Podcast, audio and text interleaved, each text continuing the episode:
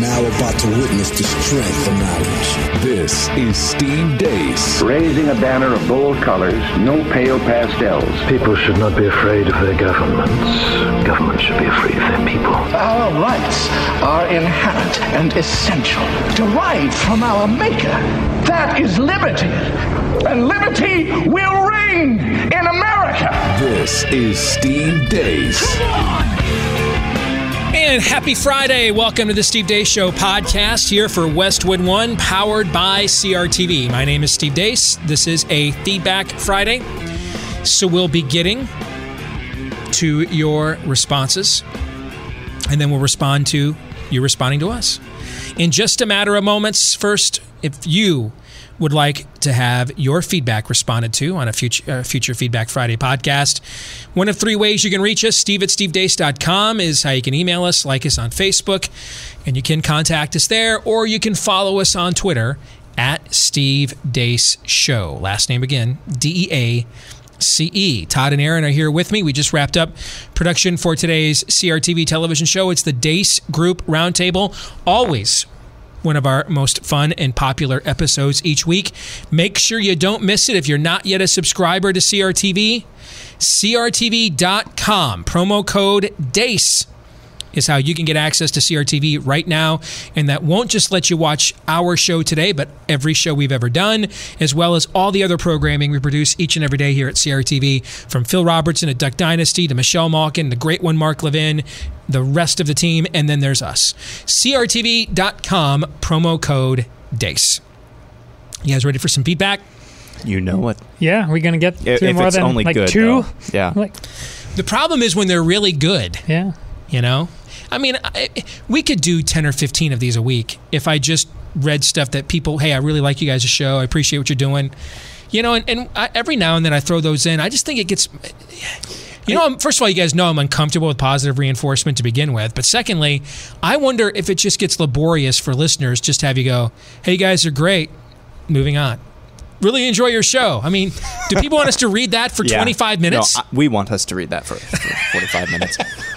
How how often do you get like hate mail? Like, Deace, I hate your guts. Is that daily?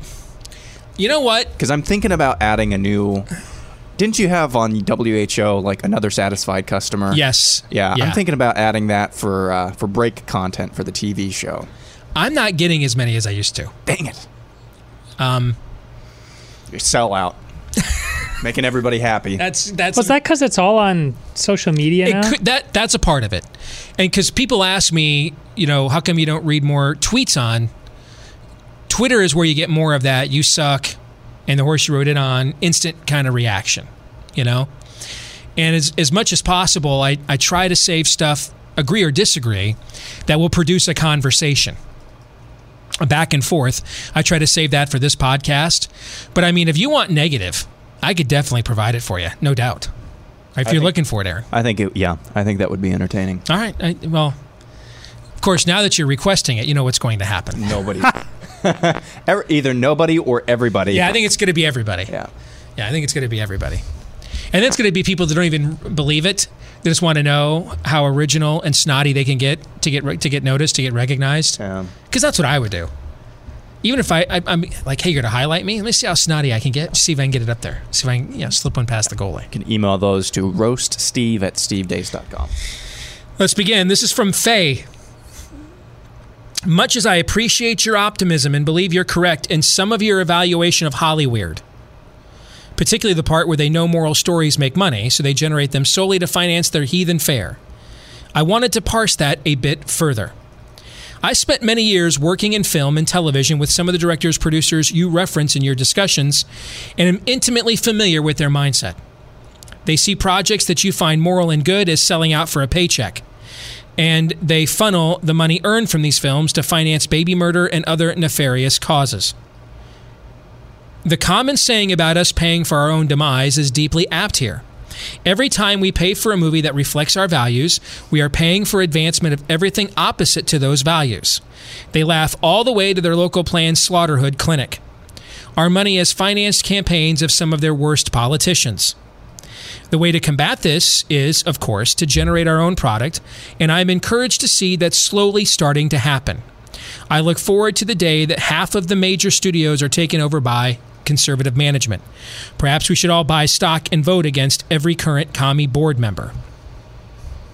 This is about an ongoing conversation we've had with our audience about what is the better approach. Like our friend Matt Walsh, the, at uh, it used to be the Blaze, now the Daily Wire, has advocated essentially boycotting Hollywood. And I don't have a problem if you want to do that. Go for it. Not like they haven't earned your that level of scorn.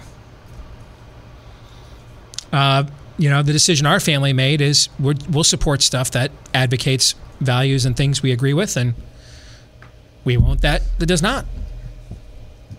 Recognizing that they will at some point, if those films are successful, and always the stuff that affirms our values is always what's the most successful. They will use that, as Faye adequately points out, to go ahead and put forth the sorts of films and the entertainment that they prefer. But the other thing to keep in mind, though, the stuff we like cost a lot more money to make. Like a torture porn horror film can be made for pennies on the dollar. Budget, special effects, you get no nothings in the cast, young, you know, actors and actresses. You know, like Kevin Bacon. You know where like when Kevin Bacon struggled in Hollywood after Animal House. And so, do you know what like his next major movie was? Fri- the original Friday the Thirteenth, guys. Because there's a, there's a reason like there's a reason why The Rock. My kids were watching old reruns of Hannah Montana yesterday, which is a hard watch because we loved that show. It was at its zenith when Anna was at that age, our oldest, and now Zoe is Zoe and Noah are watching the reruns, and it's a hard watch knowing what's become of her, the freak show that Miley Cyrus has become, and you see like no hints of it on this show at all. But the episode our kids were wa- was were watching yesterday, The Rock did a cameo on. Rock's not doing cameos on Hannah Montana anymore, guys. I mean, I think I think he was was he the star last year whose movies made the most money because of the success of Jumanji? Yep. Yeah. Mm-hmm. So you can make a torture porn horror film for budget, promotion, everything 10, 20, 30 million. That's why they keep making all those movies. Because they they make all kinds of profit. The profit margin is higher because the the costs are lower. Do you know whose films cost a lot of money to make? Ours do. You know, a movie like Wonder, which I thought was the best movie I saw last year, doesn't cost much except for Julia Roberts' salary probably. But do you know what it costs to make to turn Malthusian ethics and Margaret Sanger into the villain of Infinity War? It, that movie cost like a half a billion to make that movie. You know what it costs to make Lord of the Rings? So, yeah, they're they're clearly putting some of those profits back into ideologies they prefer. But they have to spend a lot more money.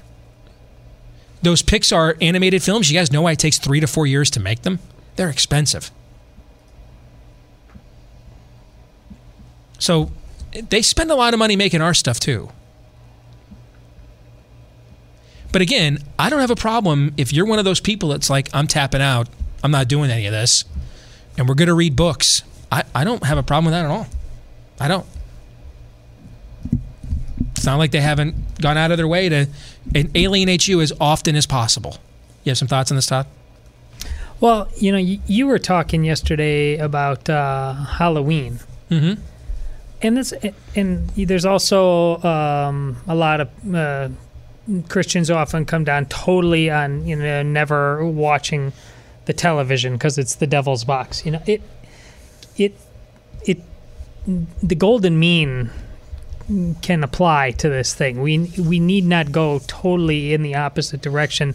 There are uh, should we be uh, wise as serpents in our choices? Uh, Steve, you talk all the time about um, you need to um, always be conscientious of a situation you might you have to think several steps ahead about how you might be viewed in public if you're in a certain movie or something like that. Well, everybody should kind of be thinking along those lines. Not, I mean, not necessarily who is seeing you because they're not public, but I mean, yeah, uh, we we're all being weighed and measured with all of our choices, uh, but watching as you, I mean, your kids watched Hannah Montana. Uh, you're pretty serious also about your kids' uh, salvation. Uh, um, if anybody's paying attention to the show, is uh, surmised uh, that's true. Uh, as am I. I don't. I I think we turn into. Uh, and I thought you you had a very reasonable, well thought out letter, but a lot of people turn into church lady caricatures by just hating all things um, popular culture. I just don't think that's the way to go. I don't. I wouldn't say that that's never a way to go, right? We all would agree a culture can get to the point that, you know, Jesus says, when you see the abomination of desolation, what do you do? Sure. Right? Don't don't sit there. You know, the Jews were right not to sit there and debate whether or not Antiochus Epiphanes slaughtering a pig on the altar to uh, on, on an altar to Zeus inside the holy of holies of the temple was was a pop culture redeemable act or not. All right. They got they called that one right. Okay, when they said we can't abide this, we can't inhabit this, we are not sharing uh, oxygen with this act. They, that was the right call. Okay, a culture can devolve to a point that you can't Yeah. make any accommodation with it. We're not arguing. So let's state that now. Right, but her argument is basically saying you should not go see Infinity War. I didn't take. I take her argument as I should be more sensitive to the view. Or I think her concern is that um, I don't allow my enjoyment for certain sectors of pop culture to dull my senses to the larger viewpoint, and I don't disagree with that. And and we all have we all have our built-in biases. You know, we have a, we all is it nature or nurture? Yes. We have, we all have a sin nature. We're born with it. That's why no parent, unless their child has a disability, you know, barring that, no parent has ever had to teach their child how to say no or mine. They've never had to teach that. No parent has to teach selfishness. No parent has to teach disobedience. That beautiful little princess you see there at the mall,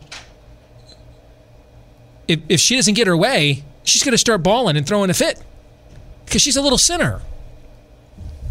Now, the way that that nature manifests itself can be in, in, impacted by our nurturing greatly. That's probably the greatest impact, actually, greatest influence on it. And so, what our audience should know about me, I didn't become a Christian until I was 30 years old. I one of the reasons why you get a very unique mixture of pop culture minutia, theology, politics, history, and sports is because until I was 30 years old, one of these things was not like the other. I lived in every arena other than the theological one for the most part. And that probably makes me one more tolerant of a certain level of pop culture um, debauchery because I it's my native habitat, and two, it also makes me more sensitive to the influence it has within our culture and why I have such a desire for us to attempt to use it when we can as a redeemable platform. Because I didn't grow up in a Christian house. We didn't go to church when I was a kid. We went C&E sometimes. You know, my, my church was the boob tube, like most Americans. And so I'm sensitive to just saying to the the demonic horde, you guys go ahead and take that. It's all yours. We'll be over here doing I don't know what. You know, saying, Lord, I lift your name on high with nobody listening. I'm kind of sensitive to that. But I can't allow that sensitivity to soften me at the same time. Just as if you come from a background opposite of mine, And you did grow up in a Christian home. And pop culture really wasn't a part of your upbringing. And you and your, I know all kinds of homeschooling families that they can sit around the dinner table talking Chaucer. And, you know, Prisoners of Catan is, you know, their family movie night. Great. But I also don't want, just as I can't let my pre existing affinity for pop culture and therefore my desire to see us try to redeem some of it because of how much influence it had for people like me for 30 years in my life. I can't allow that to then get me to accept things I know are wrong because I, I still want to have access to it. If you came from a more religious, devout background, just because you don't have the desire to connect to that world, you can't also let that cause you to just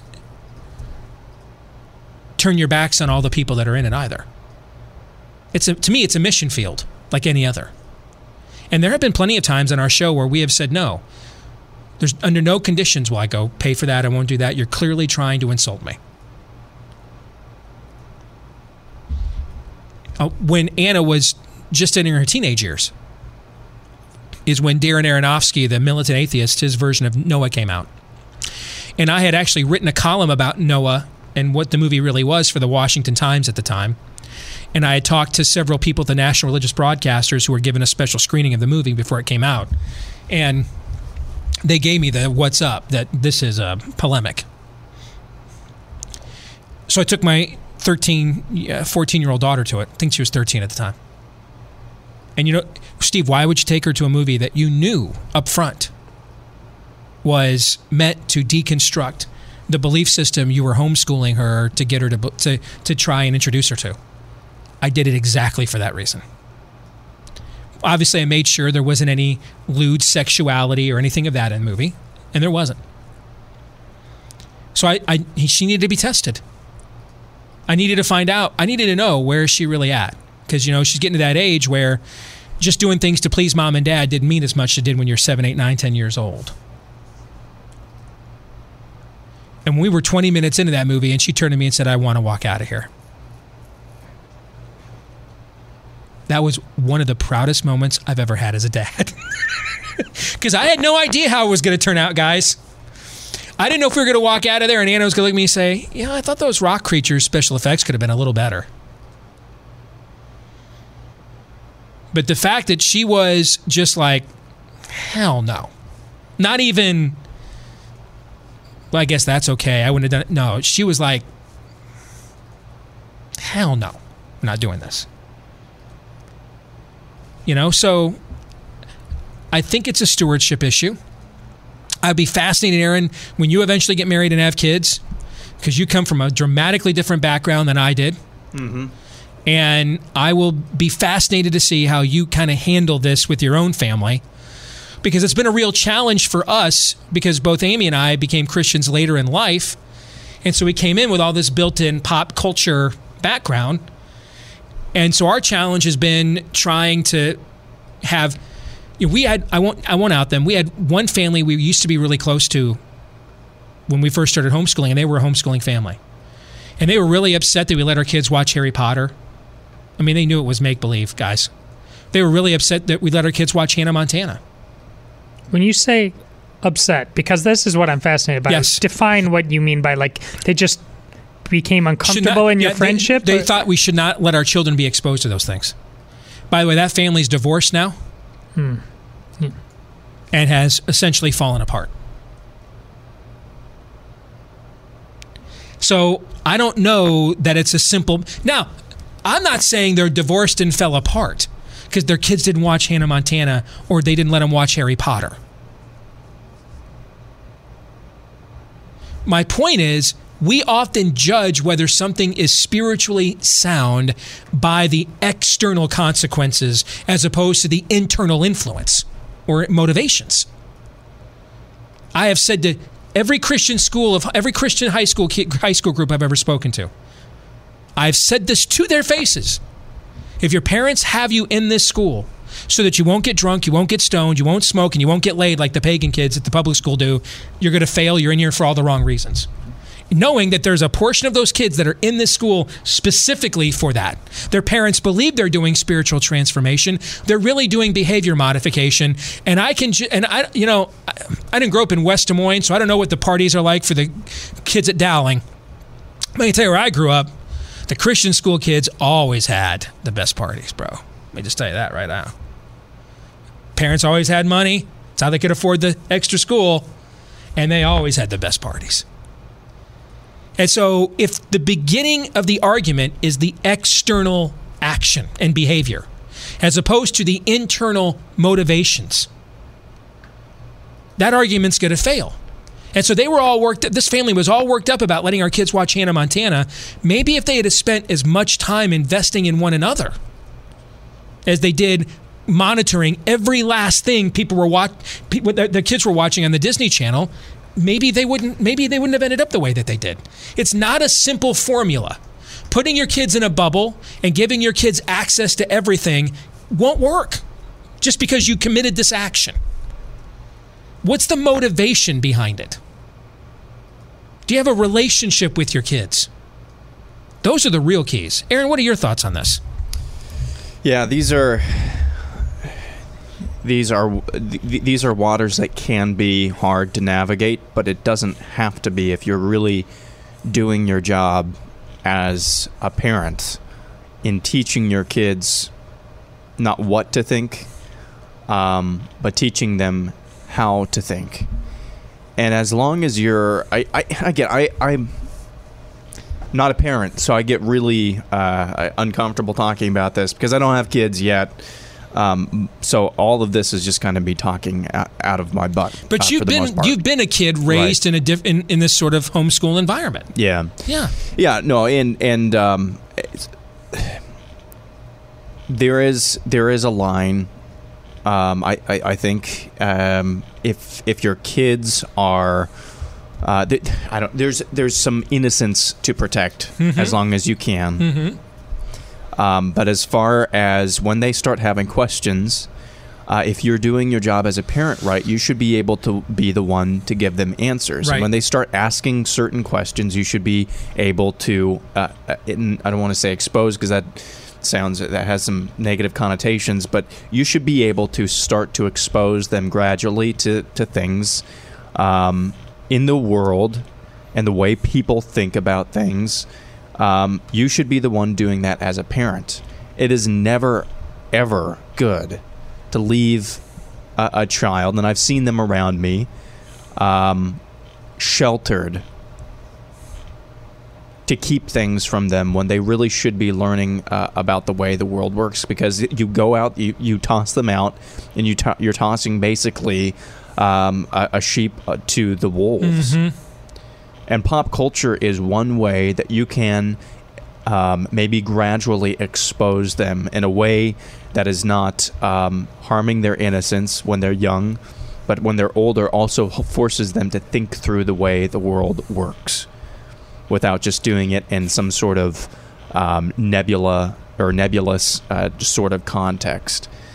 So it is they it can be tricky things to navigate, but I would always say that it is never ever good to leave a kid sheltered until they leave the home. Uh, because obviously, when they leave the home, unless they're a runaway, uh, they're going to be an adult. And when you're tossing an adult out who does not who and who's not been taught how to think and has not been exposed in some ways, while they're still protected, not not sheltered but protected from all the the vast extent of what the world does and how they think, that will be disastrous. Because I've I've seen that with my own eyes. You've seen that as well, I'm sure, Steve. Mm-hmm. Um, there is a way to shepherd them, and I'll figure that out, I guess, as I go along and have my own kids. But yeah, don't don't shelter. And it'll be yeah, and, and make sure we don't conflate sheltering with protection. And and that's the Right. point that you were Yeah. trying to make there. Yeah. And sometimes, and, and if you have multiple kids, they're not all the same either. A blanket, I mean, there's there's Absolutely. certain there are certain uniforms, rights and wrongs that can't be disobeyed, right? But beyond that, you know, y- y- different kids you relate to. John Wooden, maybe the most successful leader of men outside of the military and politics in modern American history. what he did at what he did at UCLA. And he did it as this straight-laced Indiana Christian guy on a liberal college campus with protest movements and you know a guy one of his star players converts to the nation is, is, is converting to the nation of islam another one of his star players is literally a stoner hippie deadhead and still is in his 70s bill walton and yet somehow this guy took all of these disparate belief systems and players of different backgrounds, put them together, and had arguably the most successful run any coach in any sport, any American team sport has ever had. And when they asked him the secret to his success, you know what he said? He gave several of them, but one of them that really stands out that pertains to this conversation. He said, I learned the greatest way to show partiality was to treat every player equally. He said, We had a system, we had expectations but not everybody has the same beliefs, the same gifts, the same skills, comes from the same background. They're not all. They're not all equal in terms of expectations. They're not all the same. Some kids are going to struggle to get eligible. And you know what? And to stay eligible, UCLA is a very elite public university. And so for those kids, man, we're working hard to make sure they stay eligible. Then when I had a kid with a genius IQ, that wasn't going to be good enough. I mean, I want to see him on the dean's list. And so when you have multiple kids, you, you have to you can't, as Todd likes to say, you cannot paint by numbers. Let me give you one example we had with the two youngest children. Our the two youngest children really got it, just Zoe and Noah, and Noah liked it too, even though it was, you know, it was called Once Upon a Time, but there was a lot of cool action and stuff in there. You know, you know where I'm going with this. Yeah, I was going to So, bring it up myself. This was a Sunday night staple in our home. I never watched an episode though, because Sunday nights for me are I have a sports podcast I do, and that's when I've got to get a lot of the prep work done for the show for the week, so we stay on target the rest of the week. Okay, so the way Sundays work at our house is we have church, we may or may not go to a movie, um, or have family movie night at the home, have dinner. And then Sunday nights, everybody kind of does whatever they're free with because I need to get some work done um, in order to make sure we're ready for the rest of the week. And for several years in our home, Once Upon a Time was must see TV. So I'd be on my desk in the kitchen working, and they'd be in the family room watching it. Oh yeah, Alyssa and I are uh, are working our way through that. Okay, well, I hope I'm not about to spoil something. Oh, boy. All right. So I don't know, was it season three, season four? Because I think they're on like season six or seven now, right? Yeah, I, but I don't know where you're going. So season three or season four, they introduce a lesbian character. it's even later than that. Is it later than that? Okay. Yeah. And and and by doing it later than that now, you're like really invested in these characters. You've spent years with them on a Sunday night. You've watched them grow, mature, the storylines evolve, you know, you're and and I mean Sunday nights or Monday mornings in our home it had conversations about once upon a time every week. Now, I, I would not participate. I didn't know, but I mean, they they loved this show. Like I used to love like Lost or the Battlestar Galactica reboot. They loved it. And when I read from Parents Television Council that they were going to introduce this character, Amy and I talked about it. And she's like, you know, I'll, I'll leave, I'll leave the decision to you. Translation. hey, this is one time I don't mind you being the head of the home. You can be the bad guy. And you know what I decided to do? I decided I was going to do nothing. I was going to, well, I decided I wasn't going to do anything at first. Because I sort of viewed this as the system is setting, they're setting up dads like me. They're setting us up to be that guy.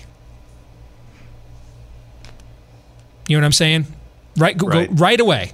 I go in right away. I take. I, I'm being set up to take something away from them that, up until this point, has 100% been wholesome and within our value system, and now they're going to reduce it to say 90 to 85 percent of it. And I'm going to be. The, they're setting me up to go in there and to make it look like I'm not with the times. I don't understand what's going on. I there. This is where it's a trap. Is how I felt. They put in a poison pill. Yes. So I said, you know what? I want to see how my own. I'm going to see how my own kids respond. So I'm going to say. I told Amy I'm going to say nothing. Watch the show as you guys normally would. And you know what happened? After a few weeks, they weren't watching the show anymore. I was flipping through the guide just a few days ago and saw that it's still on, but it's on like Friday nights now. Is that right or something? And whenever a show gets moved to Friday nights, that's always when you know it's like at the, the very done. end. Yeah, it's pretty much done. It's a least watch night in television. And I'm like, hey, you guys aren't. I had even forgotten about it. I forgot about the controversy Yeah. and everything. And I said, to, and we were all sitting in the family room. Like, you guys aren't watching. No, it's just wasn't the same. We kind of gave up on it. I kind of smiled to myself and I said, yeah. Chalk went up for the old dad there, devil. I got you on that one, didn't I? Thought you were going to outsmart me. But I saw the trap. I knew what you were doing. Take something real wholesome, take something that has cherished tradition behind it, that spans generations. Drop, as Aaron said, a poison pill, and then make every dad who still cares in America, which admittedly ain't many probably, but every dad who still cares in America like me, make me out to be the bad guy. And that's why they can't watch Snow White and Prince Charming fall in love anymore. They can't watch Rumpelstiltskin get redeemed. I guess I overheard a little bit more about what was going on in this show than I thought from the other room. All right? Nope. I realized the only way to win this game was not to play. In this instance, this isn't a blanket cardinal rule. I just talked I'm talking about this instance. And this goes to being wise as a serpent and innocent as the doves. We, I don't know, those of you listening, I'm not saying follow my game plan. I don't know your kids. I don't know your family. I don't live there. I live here with mine. My job as the father and the husband and the leader of this home is to know my kids and my family. And since my kids are like me, to varying degrees, they don't conform easily. They're not not big joiners, all right? And they won't just take because I said so without an explanation. After about the age of five, doesn't work if you've got Steve Deace's DNA coursing through your veins. You better have an apologetic ready. Better have a reason why. So I decided the wife's there. I trusted her with making my babies. I trusted her with birthing my babies. I'll trust her with sitting there watching the show. If it gets way out of hand, she'll pull the plug. Other than that, though, I'm not falling for the trap. I'm not going to walk in there, be that dad that they're then jumping on their group text complaining to their friends about. I'm not going to do that. I'm being set up to fail. I'm not playing along. And lo and behold, the show just went away on its own. They realized on their own they there was no point to this storyline. It wasn't adding anything to what the overall narrative of the show was. They were just trying to toxify something everybody enjoyed as a family. And they just decided I remember I said they're not they don't conform easy. They're not easy joiners because they got my DNA. You know what that also means? They don't like being scammed. My kids don't like being scammed. And they could they could smell this was a scam. That this didn't start out some show about sexual exploration. They could tell. Someone was peeing on them and telling them it was raining. So you know what they did? They tapped out on their own. And I didn't have to be the bad guy. I didn't fall for it. And I have no idea what the scorecard is between me and hell. But that went in my ledger. I won that one. How you like me now? I figured out the game. Now, it might be different for you as a dad and mom in your home. I'm just saying, though, we need to be this relatable with our children to know, got to know when to hold them, man, and know when to fold them. When in doubt, listen to Kenny Rogers. Listen to Kenny. Listen to Kenny. Know when to hold them and know when to fold them. If you hold them all the time, your kids, you will lose your kids to pop culture. And you know what? If you fold them all the time, you will lose your kids to pop culture too. Agreed. I love this conversation. I think we need to have it as often as we can. M- wisdom and a multitude of counsel. Come now, let us reason together. So many of you listening have families like we, Todd and I do, or you want to have families like Aaron does. And man, we either hang together or we're going to hang separately. Can I get an amen on that? Amen. Mm-hmm. I think it, I think we need to be willing to have these conversations out in the open with one another because we're pretty much the only support system one another has. So you can't email us and ask us about these sorts of moral dilemmas with pop culture and your families. As far as I'm concerned, we can't talk about that enough. Because that's really the battle. That is ground zero of the battle right there. I had I had a dad come to me recent just this week, send me an email, caught his son with pornography on his phone. and wanted to know, given my own experience, and he asked my wife for my wife's expertise because this is what she deals with all the time. And we both said the first thing right away do not introduce shame into your discipline. Think 10, 15 years ahead. When he's married and you'd like that marriage to work, and I can promise you, if at this nascent stage of his sexuality, if you introduce shame into his sexual expression, his sexual acknowledgement, realization now, it will pay negative consequences down the road when he's married. And he needs to live a life that Paul says the husband's body does not belong to him but the wife, and the wife's body does not belong to hers but the husband's and you need one another to, to to save one you need one another's bodies to deter yourselves from falling into temptation but introduce shame into all of this now now i didn't say don't discipline him shame is not disciplining in hebrews it says the writer of hebrews we think paul wrote it it sounds like him but if he did, it's the only book he wrote where he didn't make sure you knew it was written by Paul in the first three word sentences. Okay? But what does the writer of Hebrews say? Jesus went to the cross despising the shame. The shame of what? The shame of sin. The shame sin brings. Last verse in the Bible before Adam and Eve sinned, they were naked in the garden and they had no what? Shame. That's why I bristle when I hear old timers say, we, we have a shameless culture. I mean, I know what you mean by that that we've sort of lost our cultural barriers where people just don't do things because they didn't want to bring shame upon themselves and their families. And there's a, the, I understand that there's a, in an earthly context, there can be a healthy barrier, societal barrier with that. But as believers, we need to be very careful. Shame is the enemy's weapon. That's what he wants. Now, that's not being, that's not the same as I'm ashamed of what I have done. But shaming people Ask the Puritans if that works. They were right about a lot, not this. Didn't work. Stockades, those sorts of things, they don't work. Scarlet letters don't work.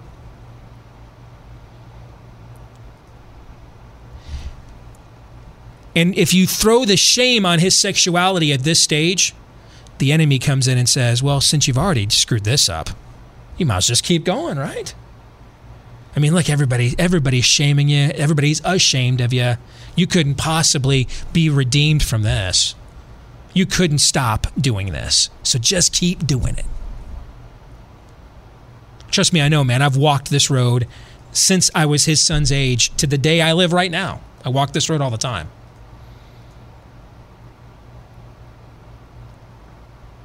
And so I, I think we should have these sorts of conversations about what's going on in our families. And I'm happy to tell you when I've blown it and it hasn't worked because there's been plenty of those opportunities too. My, you know, Anna has seen me from the time she was little on a knee in front of her saying, I should not have spoken to your mom like that. Totally lost my temper. I sinned against you, her, God. Please forgive me.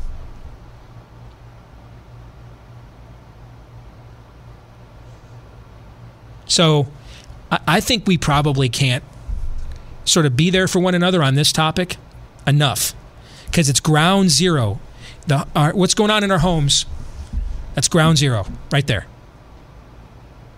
Enemy knows if he can take that ground, Washington, D.C., your state capitol building, your public school classrooms, a cakewalk, bro. Cakewalk. That's that's the king on the chessboard right there. That's checkmate. When they take the home, that's the checkmate move.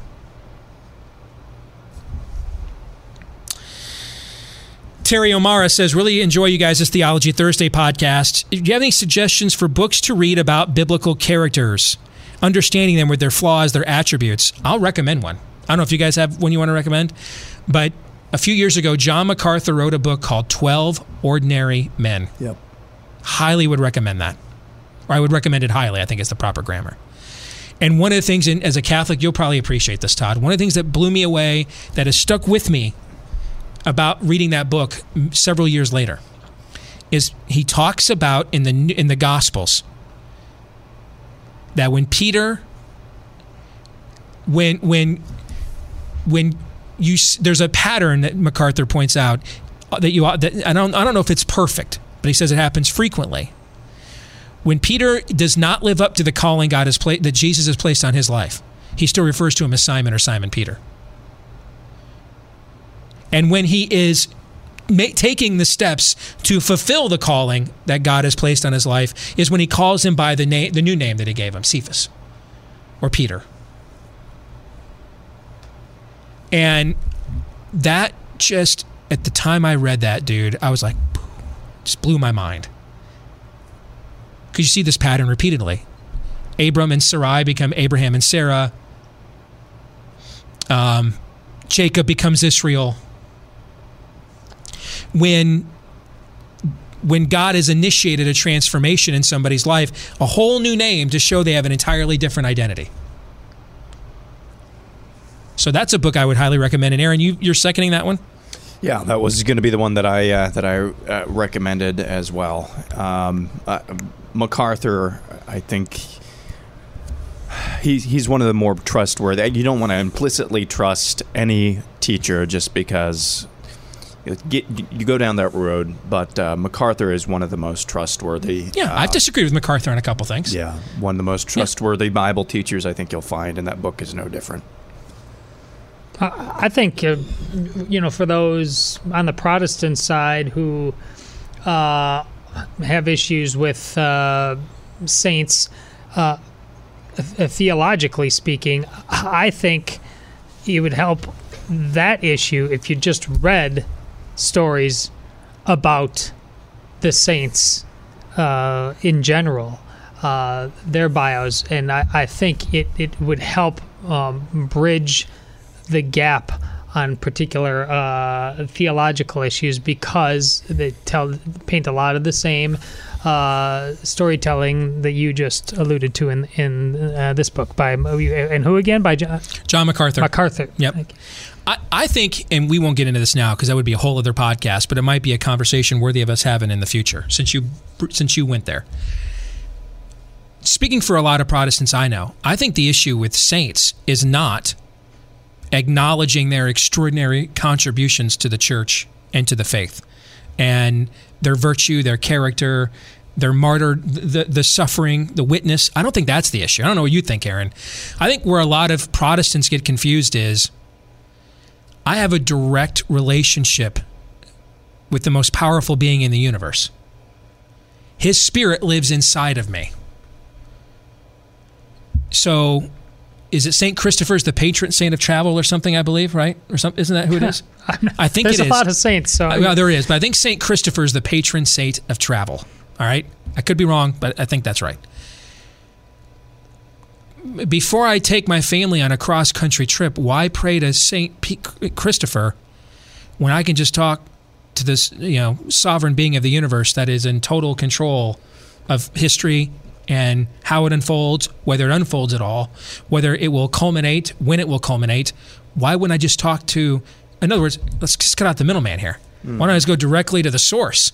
You know, I, I, you know, I run our business. I run the company you guys work for. I've had to do several different negotiations. I tend to want to talk to the person who ultimately can be the one that says yes or no. You know, um, I, why? I think that's where a lot of Protestants are like, dude, Mo- Mother Teresa. We don't care if you name a church after her. She was pretty dope. Okay, but why pray to a saint when I can just pray to the guy with that gives the yes or the no, the the one who's in charge? That's where a lot of Pro. Would you agree with that, Aaron? Oh yeah, yeah. Social media actually helps answer that question though Uh, d- d- does any protestant find it remotely odd or uh, not biblically based when somebody reaches out and says i've got this going on in my life will you please pray for me What do you mean?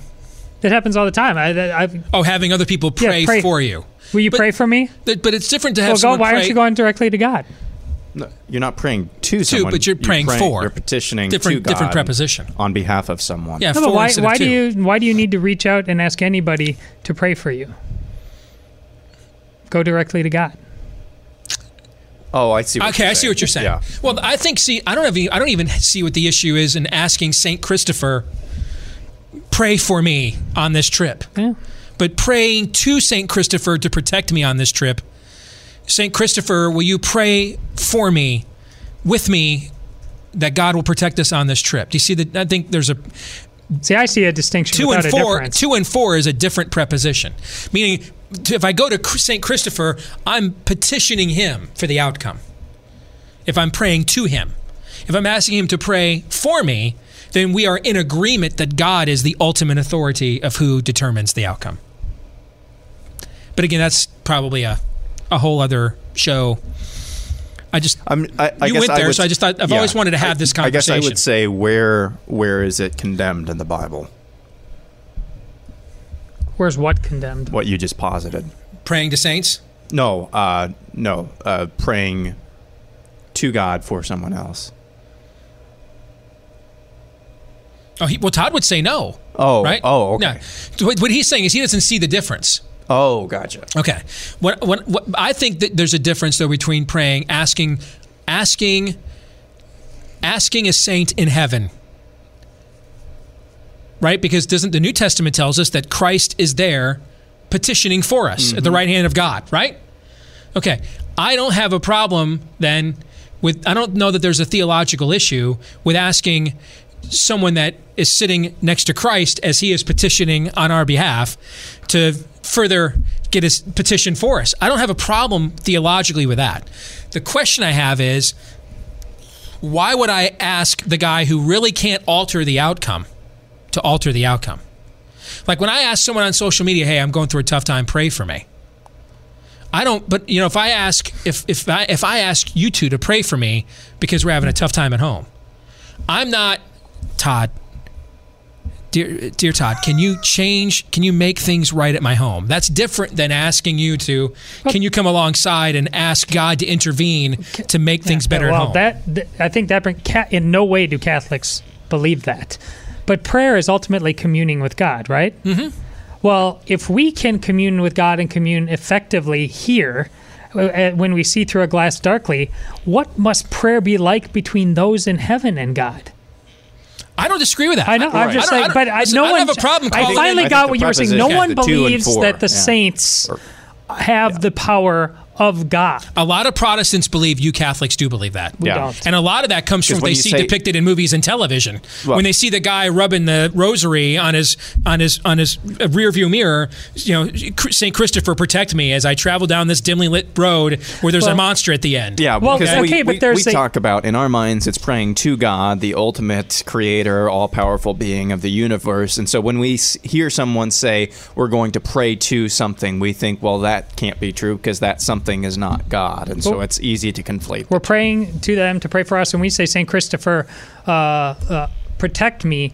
Again, that that is uh, through relying the awesome power of, of prayer that must exist between God and those in heaven. But we're not acting on them to be superheroes in our, life, you know, with with whatever laser beams they have. I'll tell you, there's somebody you and I both know. I won't out him. I once asked this question. Him and I got to be good enough friends that I felt it was okay to start asking some of these questions and I have him get offended, you know? And he's like, well, you know, God's got a lot of other things going on. And, you know, this is sort of this. He basically told me this is sort of the support staff. and I'm like, now, are, I'm like, so Catholics don't believe in the omniscience of God? They don't believe in the omnipresence of God?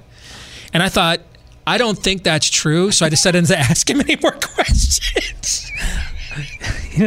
so I didn't ask him any more questions after that because I'm like, I, I, I don't think that's, I'm not sure that's what you guys believe. God's preoccupied, so he sent his administrative assistant in. So here's here's Sister Tess to handle your domestic disturbance because God's working over and he's he's busy, he's preoccupied Oh. with the Middle East right now. Um, Yeah, sorry about that. Okay. On behalf of the tribe. Okay.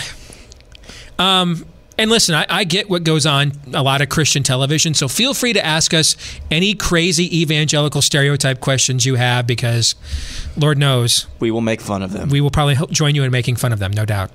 Um, I want to end with this because I think it's a good word. Uh, this is from Fern Love. Thank you guys for your voice, for speaking truth and not sidestepping it. Keep up the good work. The, last week's theology, or May 3rd's Theology Thursday, especially, was an excellent teaching lesson. since 2016 in the primary when Ted Cruz bowed out. I've intended to email you and thank you for giving your all to Ted's campaign. I have no answers. I'm not perfect. Nobody is. President Trump has done some good things, although I did not vote for him in the general. And Senator Ted Cruz continues to represent our state. Who we elect is a reflection of who we are as a society. There are consequences to our actions. I pray we can endure them and remember that God is in control. That, Nice. Yep. I can't say any better than that. Yep. That's that Fern is an excellent summation of how we've tried to do this show since the people had their say in 2000 in November of 2016. And I'm glad I didn't think of it because I have to fill multiple hours of airtime every day so I could come up with other different angles. And this just says it so succinctly and so perfectly that after you say it one time, you're kind of like, okay, we're done here. Final thoughts, Todd. Well, my thought uh, about that last email is the same thought uh, as the discussion we just had about uh, saints. Uh, with all of the potential for grenades to go off, there's a reason they didn't in our discussion in this room, and there's a reason with all of the various inputs, Cruz, Trump, um, the, the culture uh, with that email. But ultimately, both um, the email and the discussion ended in peace because ultimately, on our best days, we are at peace with the fact that the victory is already at hand. We have a king, he is sovereign, he is in heaven, and that no matter how many bullets you fire at us, ultimately, we remember, like in that uh, last scene uh, in The Matrix, and this is perfect because I'm going pop culture based on where we started this, when you know all of the uh, the kind of the fighting and stuff, he just holds up his hand, and the bullets stop, and they fall to the ground because if if you have that, you have everything. and There is no power, no principality, no darkness uh, that uh, can break you. It can do a lot of things. It can hurt you. Uh, it can, it, it can uh, create deep levels of sadness, but it cannot take away your hope because you understand the victory is at hand. That's why we can have the conversations we have time and time again on this show because be not afraid. Aaron. Yeah, the the um, the key is uh, this is this is very general, but it is uh, I, I think it is absolute truth. Uh, we have to remember that each one of our lives and livelihoods, uh, our actions, our thoughts, our words, all our, our purpose is to glorify God and all of that. And so, no matter what disagreements we may have, uh, or the way we see things differently, if we who claim the name of Jesus Christ remember that our purpose is to glorify God and keep that as our motivation for doing and saying and acting the way that we that we do, I think that we will be just fine. As long as those are our motivations, and that is that is our sole motivation to glorify God. Now, how that happens, um, that that that's that is for each one of us individually to work out. Hopefully, together. Um, so you just stated, stated a little bit ago, wisdom and multitude of counsel. Um, but keeping that before us as we go on each step, that is, I think, where our hearts need to be. And as you once pointed out, stay out of the ditch. Yeah. Next week, I'm going to try to stay out of a ravine. I'm driving a big truck through the mountains. Everybody have a great weekend. Thanks for tuning in here today on our podcast. I just decided to let that. Just left me hanging out there. I did. Yeah, I just decided to. Yeah, appreciate that. I got your back. Yeah. Except that time. Yeah. Sometimes, maybe. Most of the time. Uh, anyway, John 317.